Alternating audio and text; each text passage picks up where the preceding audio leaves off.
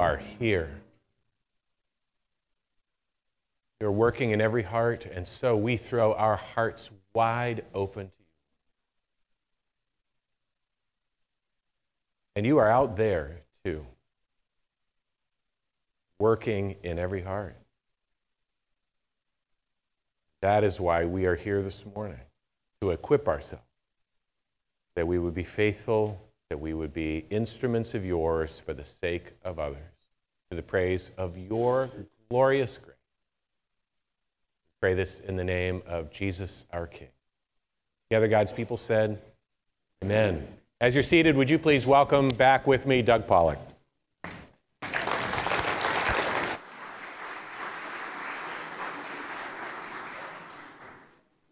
Good morning, church. Hey, great to be back with you. And I expected when I got up this morning, someone said, he's finally saved.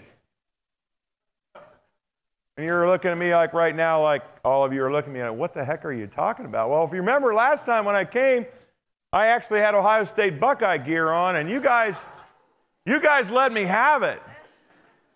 And I didn't learn my lesson because this weekend I was speaking at the Crew Purdue fall retreat, and let me encourage you. There were over 200 plus students. Was there anybody get back in time? Any students that were at the fall retreat? I wasn't sure if they would or not. They were staying up late last night. Some of them said they might try and get here, but we had a fantastic time there. Spoke Friday night, a couple times yesterday, and when I came on the stage yesterday with there was no prompting to this too. This was the amazing thing.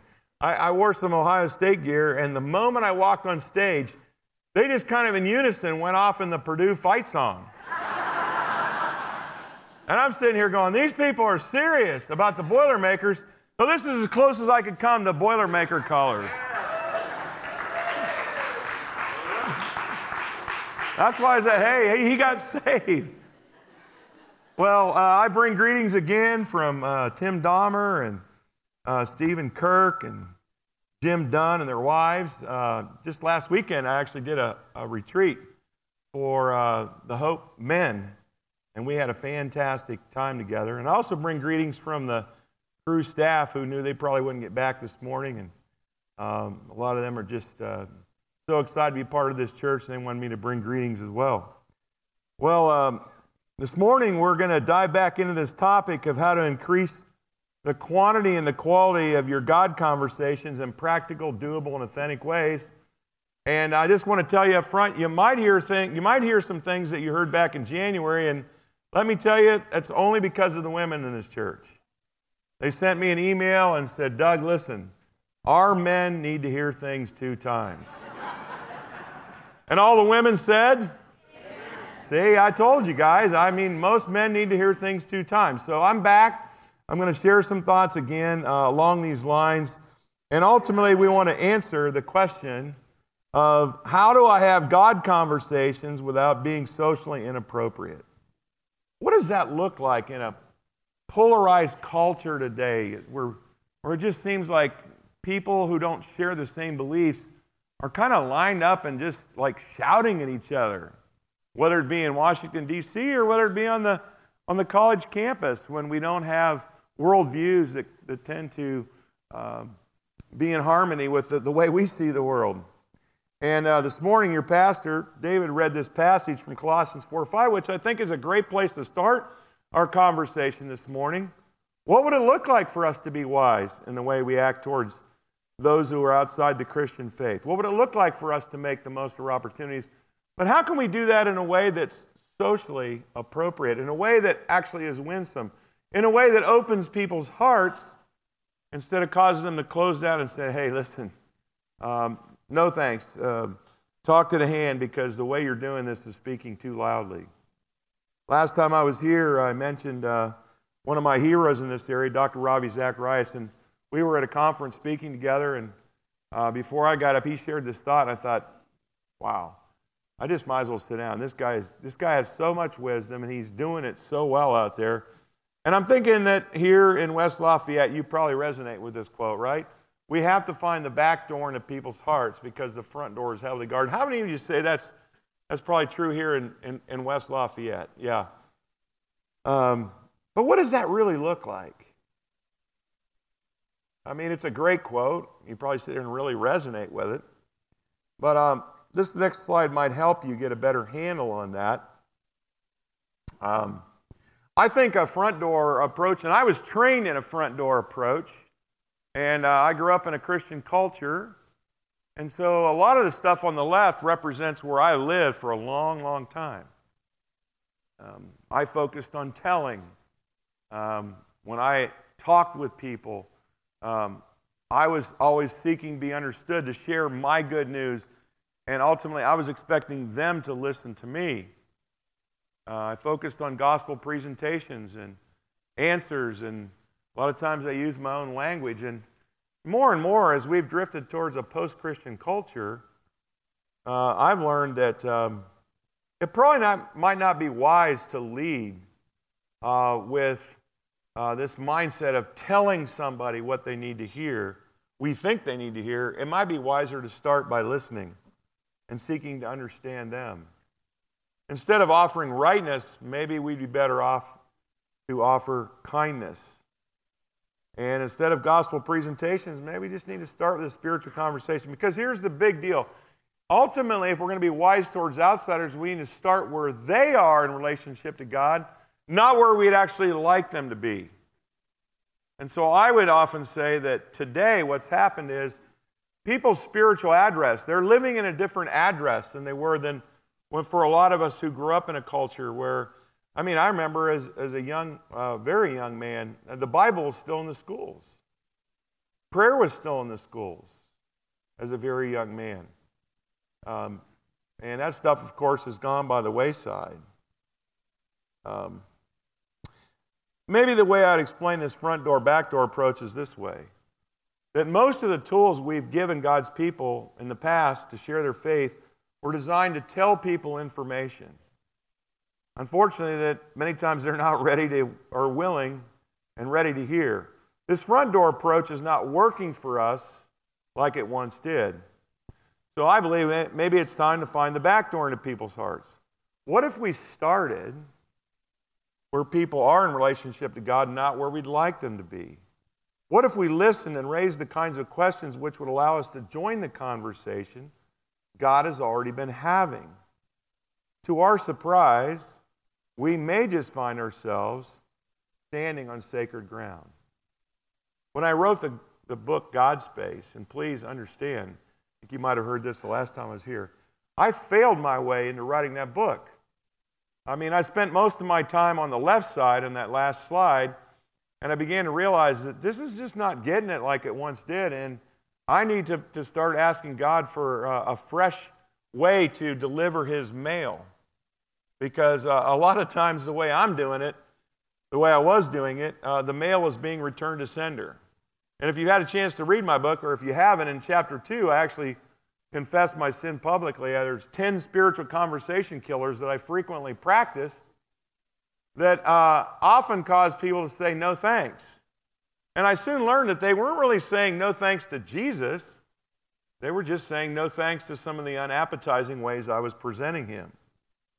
Now, the last time I was here, I used a football metaphor to kind of unpack this idea of what it would look like to be wise out to outsiders. So this morning, I'm going to switch, as an athlete in action, I'm going to switch to the sport of golf, because I think it will give us some great places to hang our hats as we think about how to engage the people in our lives with the good news that we have in Jesus.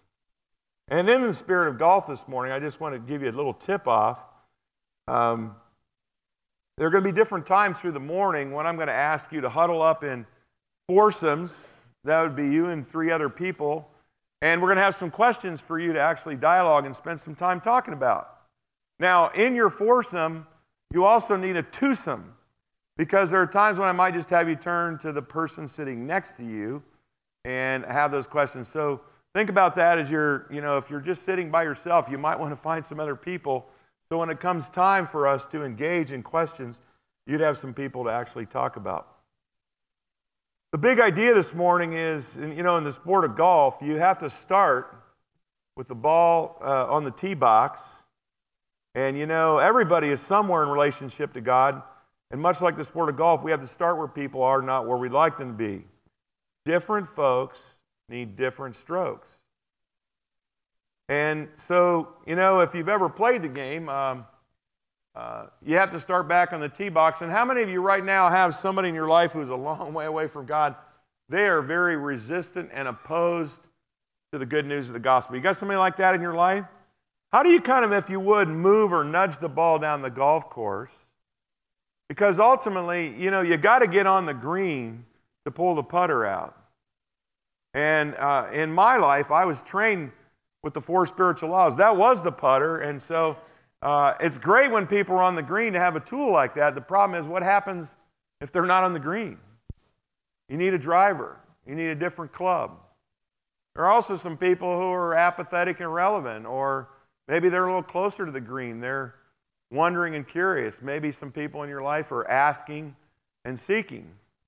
The whole idea of the game of golf is to move it down the course and ultimately get yourself on the green where you put it and putt it in the hole. And that's how you score in the game of golf. And I would say in the same way, I'm not trying to stretch it, but I think the kingdom of God advances just one conversation at a time, one touch at a time, one aha at a time. And so if you can kind of get your head around that and relax and, you know, realize that there are very few hole-in-ones in the sport of golf. Tiger Woods has been playing since he was 3 years old, and the last time I checked, he had 21 hole-in-ones in all the courses he's played, all the years he's played, 21 hole-in-ones. Now, as you look at this illustration of a golf course,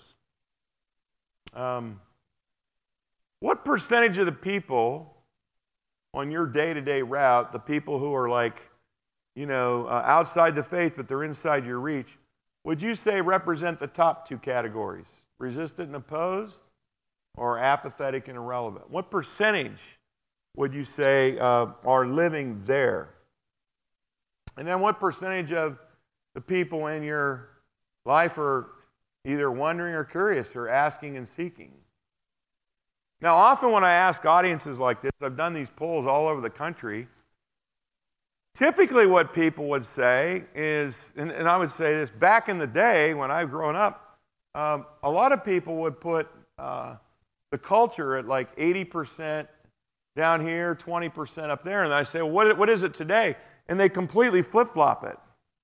They would say that 80% of the people are back towards the tee box, and that 20% of the people are down here a little closer to the green. Now, I was trained to use the four spiritual laws. And so what I ran into was this idea that sooner or later I woke up to the reality that life is not a putt-putt course. In other words, I had a putter, but the reality was that I wasn't getting to use it a whole lot because I wasn't encountering that many people who were on the green who were ready, if you would, for a gospel presentation. So one of the things that I had to learn is I had to back up and start where they were. And this morning I'll share a story a little bit later on of what that actually looked like. Now, everybody has a golf course. I mean, yours is where the rhythm of your day-to-day life naturally causes you to cross the path of those who are outside the faith, but inside your reach. What I'd like you to do right now is partner up with somebody. You need to form a twosome, as here are some questions I'd like you to answer. As you think about your golf course, what does it look like? What challenges do you face on your golf course? Who on your golf course would you like to see come to faith? Because this morning, I would like you to get intensely personal. I'd like you to think about the person that you would love to see who's presently not here, but you'd love to see him here. And then as we talk about some of these practical, doable, authentic ideas, I'd like you to start thinking about, hey, how could I put that to play on my golf course? How might that work out in this relationship with this person that God has put on my heart? And then I'd like you just to maybe take a moment, pray for that person, and pray for your own heart this morning as we get out there on the golf course and get out a few clubs and talk about what it would look like for us to play the whole course with a whole bag of clubs, not just a putter. So partner up with somebody right now, get a twosome, and here are the questions for you to interact with each other and just spend some time talking about it. Go for it.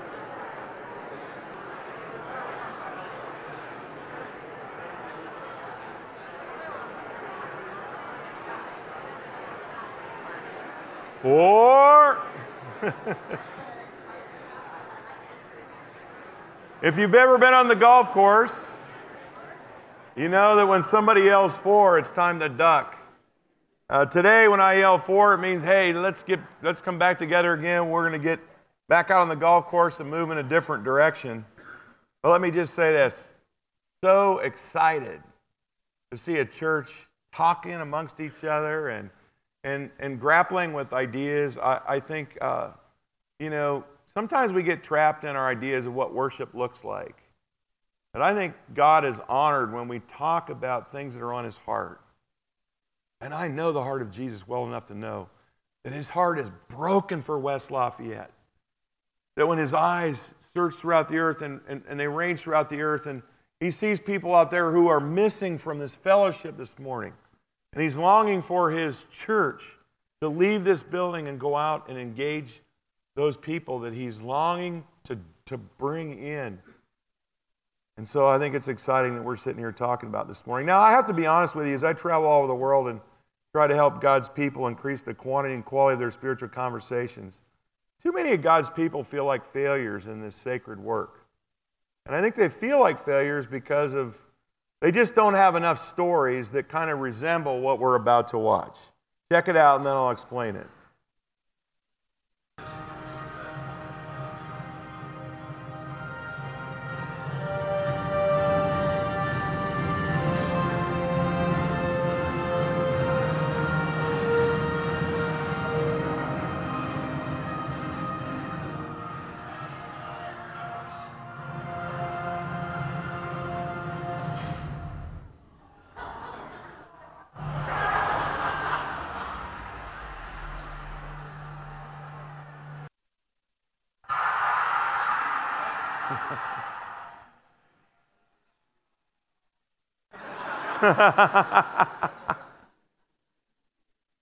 You know, often speakers like myself will share their greatest hole-in-one story, the story, you know, where they meet somebody and they have one conversation and they become a Christian. While those things actually do happen, I've got some stories like that. The reality is, those are the exceptions, not the norm. The reality is, if you're out on the golf course, sometimes you're hitting the ball and it's going sideways. Sometimes it's going backwards. Sometimes you shank one in the woods. Sometimes you shank one in the water. But you know what? If you're a good golfer, you just got to get back out and keep playing the course. And ultimately, I stand here today, and I wrote the book. I shanked a lot of balls, and I did a lot of things that I'm not excited about. But God continues in his mercy to give us opportunities. And so what I want you to hear this morning is, while, you know, this is great stuff and we should maybe pray to this end and be open to the fact that we might get a chance to harvest, for most of us just need to realize it's all about moving the ball. How do we move the ball and keep the ball moving forward? And so I want to share a story this morning that comes from, I think, the toughest golf course in Ohio. When I think of the toughest place in Ohio to share the good news of Jesus Christ, it has to be this place. Anybody know anything about Yellow Springs, Antioch College? Anybody have any background with? For those of you who don't, let me just put it this way. We are talking about Berkeley. We're talking about Boulder on steroids. I mean, this little place is like as far out there as you possibly can imagine. We're talking about any kind of lifestyle, any kind of sexual preference, worldview, just all over the map, exploring all kinds of things. Open-mindedness is the great value at Antioch College. And so I was training some of our staff from Athletes in Action, and I said, hey, where's the toughest golf course you can think about? Let's go play the course there. And everybody said, oh, that's got to be Antioch College. And I said, okay, let's talk about it together. Where do you think people are in relationship to God? And they said, I'm not even sure if people there are on the golf course. They might be back in the clubhouse. I don't even think they're on the tee box. And they had a right to say that because ultimately Crew had tried to start a ministry there. They kicked them off campus right away. Cedarville would send students down to campus, and as soon as the students would get there, they'd have them kicked off campus. Let's just say this. They really, really, really do not like people like ourselves, Christians. And are just not excited about really who we are. And so it's a really, really tough place to go. So as we talked about, what would it look like to be wise towards these outsiders? We were pretty convinced that it wouldn't be wise for us to show up in a telling mode, because everybody else who had gone there to try and tell them got kicked off campus. So as we started to talk and pray about it, it seemed really wise to lead with a driver or to lead with something that would be good news to these people. And so we decided to lead with God's kindness. I think it's Romans 2:4, maybe Romans 4:2, one or the other. It says it's God's kindness that leads to repentance. And so we decided to show up, and it was a very hot day. It was 97 degrees, and the humidity was off the charts. It was just one of those days. It was just very intolerable. I mean, you just hated to be out. You just felt like a blanket was on you. So what we did is we got some drink coolers together, those kind you can kind of pull along, and we loaded them with ice and lots of different drinks. And I rolled up to 7 people who were outside the cafeteria, and I said, hey, I'm taking orders. Anybody want a cold one? This guy looks at me and says, what you got in there, man? I said, well, probably not what you really want. I said, but I do have this, this, and this. And so as people started to order up. Well, one girl, when she heard me, give her this opportunity, she just went right for the jugular. She said, why are you doing this? Just total cynicism, jaded, just like ready to pounce on me. And I just stopped and I said, well, when I was your age, a long time ago, I said, somebody on campus met me and just demonstrated God's love to me in a way that rocked my world. She said, who's God? I said, the God who changed my life. She goes, what religion are you? I said, I really don't care for religion. Religion seeks to change people from the outside, and it's just a bunch of rituals and traditions. In fact, if I could be really honest, I hate religion. I said, I'm talking about a personal relationship with the living God of the universe. He puts His Spirit in you, and His Spirit starts on the inside of you and changes you from the inside out. She looked at me and she goes, that's cool. So I realized I'd passed the first test because she was already ready to get me kicked off campus. So I asked a question. I said, how did you guys end up here? Why Yellow Springs? Why Antioch College? And they each started sharing their story. One was from Maine. One was from Canada. One was from Oregon. And I'm like, how in the world did you guys find this place? Like out in the middle of nowhere in Ohio, in the middle of Ohio in a cornfield. Like how did you end up in this school? I mean, Boulder or Berkeley, I mean, that's a different story, but Antioch College? And every one of their stories had a similar theme. We came here because we value open-mindedness, and this school is supposed to be the most open-minded school in America, and we wanted our minds open. And I said, well, now that you've been here for a while, do you feel like the school has lived up to its hype? And they just started laughing, and they said, no, this school values open-mindedness, but they hate white middle-class people who live in the suburbs. Well, a lot of you know where you stand today, don't you? And so I probed. I said, you ever think it's just okay to close your mind to something? Do you have to keep your mind open to everything? And at this point in time, let me tell you, I didn't go on campus with some scripted line or something I was going to say. In the moment, I was just saying, God, do what you tell me you're going to do in the Word. Give me the words that I need. to connect with these outsiders. Give me the wisdom I lack, because I don't know what it's like to be them. I haven't grown up like them. I've never been on a campus like this before. And for those of you who sit here today and you say, man, I lack confidence. I lack confidence. I don't know what to say.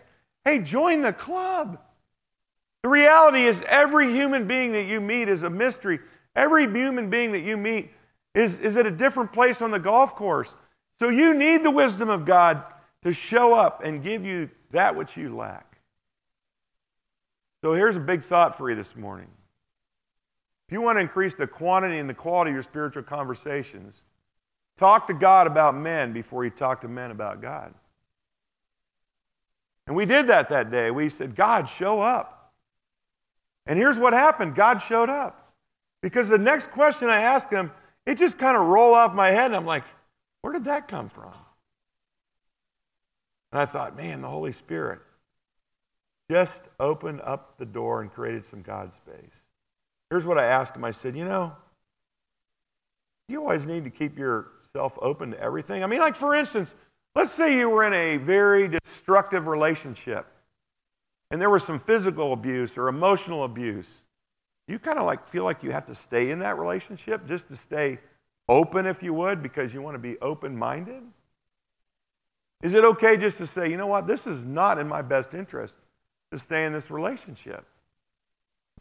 And it was like this giant tsunami wave just like washed over this group of 7 people. Let me give you some perspective. We had a transvestite in the group, 2 lesbians.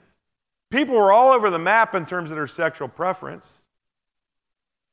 And one by one, they began to share their horror stories of how they had been in relationships that went south and were just brutal and left them very bruised and battered. And I did some listening. I said, you know, my heart breaks as I listen to your stories. Because it sounds like you've taken a stab at love and you've found out that it didn't go all that well. Are you still hopeful that you'll find true love? And every one of them said, yeah, we are. I said, well, my belief is if you're going to find something, you got to know what it is you're looking for. And so I'm just curious, when you guys think about finding true love, what is love? How would you define it? How would you know what it is you're looking for? How would you define it? And the amazing thing is, I'm on a college campus talking to mostly juniors and seniors, and you think I asked them the hardest question in the world because they looked at me like deer in the headlights. They just froze for a moment. Love. What is love? And finally, this one young man, it was so funny. He looks at me and he says, after a lot of them were sitting there, ba-dee, ba-dee, ba-dee, ba-dee, ba-dee. He looks at me and he says, well, I think love is a feeling you're going to feel when you have a feeling you've never felt before. I said, dude, that is deep. I said, could I try a little simpler definition with you? And he said, sure. I said, love is a commitment to act in someone else's best interest. A short and sweet. They looked at me and said, dude, that's really good. And so now I had earned some street cred. And so now, instead of being this older guy who's coming on campus doing something weird, some Christian weirdo wacko, now I was actually having a conversation with something about that which they cared about. I was starting where they were. And ultimately that day, I was identifying some thirst and some hunger in their soul for something they longed for. And I said, if you guys like that definition, I've got one that's better. I mean, now I'm fishing. Because I can tell that they're open. And I pull out my iPhone. Remember we said, let's be wise towards outsiders? I'm telling you, if I would have taken the big King Jimmy with me that day and pulled out the big King James Family Bible and flopped it down out there, these students would have ran and like, ah! One of those kind of guys. Get him off campus. But instead, I pulled out my iPhone I pulled out my Bible app, dialed up 1 Corinthians 13, 4 through 7. Love is patient, love is kind, does not envy, does not boast. I hand it to the first guy and said, here, check this out. They start reading it and get this one guy and he goes, dude, where did you get this? This stuff rocks. And I said, it's going to blow your mind. He said, no, man, no, this is the best definition for love I've ever seen. I said, just remember, you asked me, where did I get this from? I said, it's going to blow your categories. He said, okay, tell me. I said, the Bible. And all at once, all seven of them just fell out. Like, the Bible. Like, you know, because they were convinced this book was this ancient book that was written thousands of years ago that had nothing to say about their lives today, especially their dating life. And all of a sudden, what I did is I had identified a spiritual address and began to deliver God's mail to that address and began to show them how God's story intersected their story. And now some God space had actually been created. What's God space? Well, here's a quick definition from the book. Let me tell you what happened. For the next 2 hours, I engaged these students. And I mean, they shared their stories of why they hated Christians so much. I shared my God story with them. I shared God's story with them. Nobody that day was ready to become a Christian. But the ball got moved. How do I know that? Well, the girl that had fangs, about 2 hours into our conversation, she looks at me and she says, I want to tell you something, man.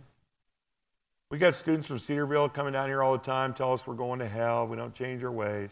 We get them thrown off campus. I want to tell you, this is the best conversation I've ever had on this campus. I like you and I like what you're doing. And you know what happened next? They invited my friends and I from Athletes in Action to come back and be part of their poetry night, which was happening a week from then.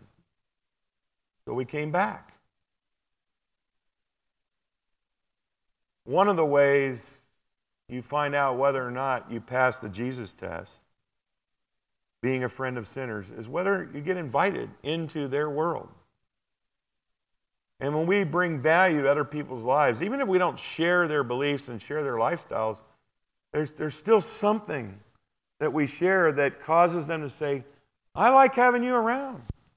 I like what you had to say. This was good. I want to hear more on this matter.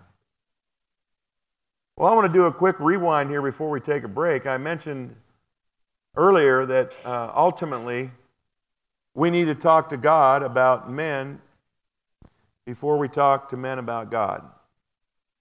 Big idea here this morning. And we're actually in the earlier part of Colossians. The Apostle Paul, you know, says, pray diligently, stay alert with your eyes wide open. Don't forget to pray for us that God will open doors. That's what happened that day. There was a door open for telling the mystery of Christ. Pray that every time I open my mouth, I'll be able to make Christ plain as day to them. The second thing that happened that day is we led with good deeds. We showed up with God's kindness. A friend of mine, Eric Swanson, put it this way, good deeds create goodwill, which helps to open the heart to the good news. When you think about people on the golf course who are resistant to post, I'm pretty sure they're not ready for your sermon. They're for sure not ready to show up here at church. They're not ready for you to get your Bible out and tell them why they're wrong and you're right. That's just not going to go anywhere. You're not going to argue them into a new way of thinking, but you know what they are ready for? They're ready for acts of kindness. They're ready for people to demonstrate God's love to them in practical ways. A friend of mine who wrote a book, he's from Cincinnati, his name's Steve Shogren. We wrote a book together, and he said this, good deeds are not enough on their own to bring someone to Christ, but they do create a wireless network for transmitting the spoken word. That's some good stuff there. What am I talking about here? I'm talking about offering our hands to God by taking the initiative. Jesus told us to go, but how we take the initiative today in a post-Christian culture has to look differently. People are not ready for a front door approach, but they are ready for a back door approach where we demonstrate God's love to them in practical ways through humble acts of service in Christ's name. But here's the kicker, with no strings attached. If they smell or sniff out an agenda, it's over. And that's what they're looking for. But we confound people when we just demonstrate God's love just because God demonstrated his love towards us. Romans 5:8 says, here are some resources for you, some websites, some people I know who are living this out real well. KindnessToGo.com and KindnessOutreach.com. Some of the folks there at those websites I work with, and they're doing some great things out there in the community to demonstrate God's love in practical ways. The next thing I did, not only did I pray, not only did I go and offer drinks in Jesus' name, but I also got on God's teeter-totter. What the heck am I talking about? Well, in Luke chapter 2, verse 46, it says, 3 days later, they found him, Jesus, in the temple, sitting among the teachers, listening to them and posing questions to them. A good spiritual conversation has a balance. And I led with a question, but then I spent some time listening. The next question I asked had everything to do with what I had listened to. And so part of what we need to do is we need to listen more to people, and then we need to pose questions based on what we actually heard.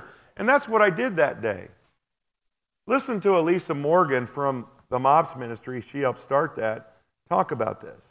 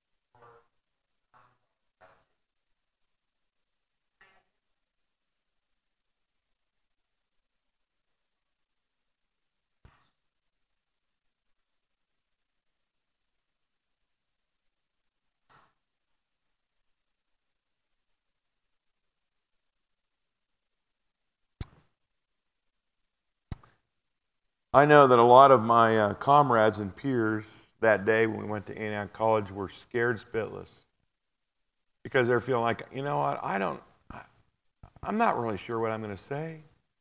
I'm not sure I want to get into a big theological debate. I'm just afraid they might ask questions that I can't answer.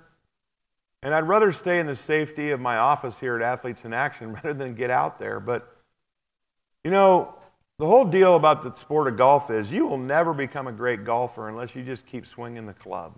You got to get out there and swing the clubs. And so I think what we need today are more reflective practitioners.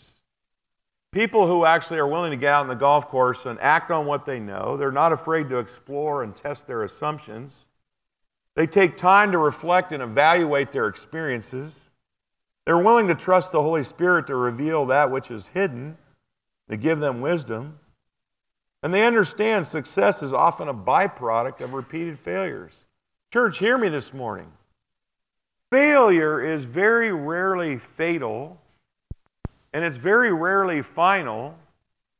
It actually is just an opportunity to begin again more intelligently.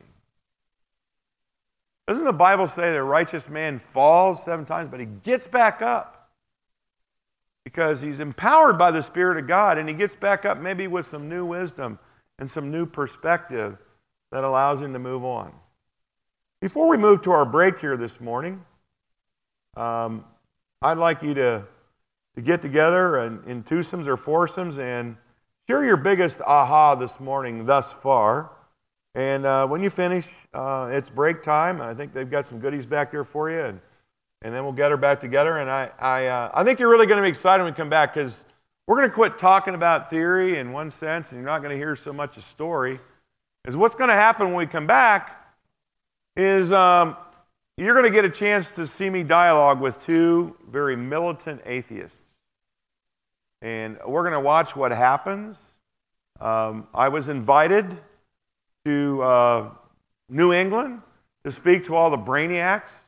We're talking about the people going to Harvard, Yale, and MIT.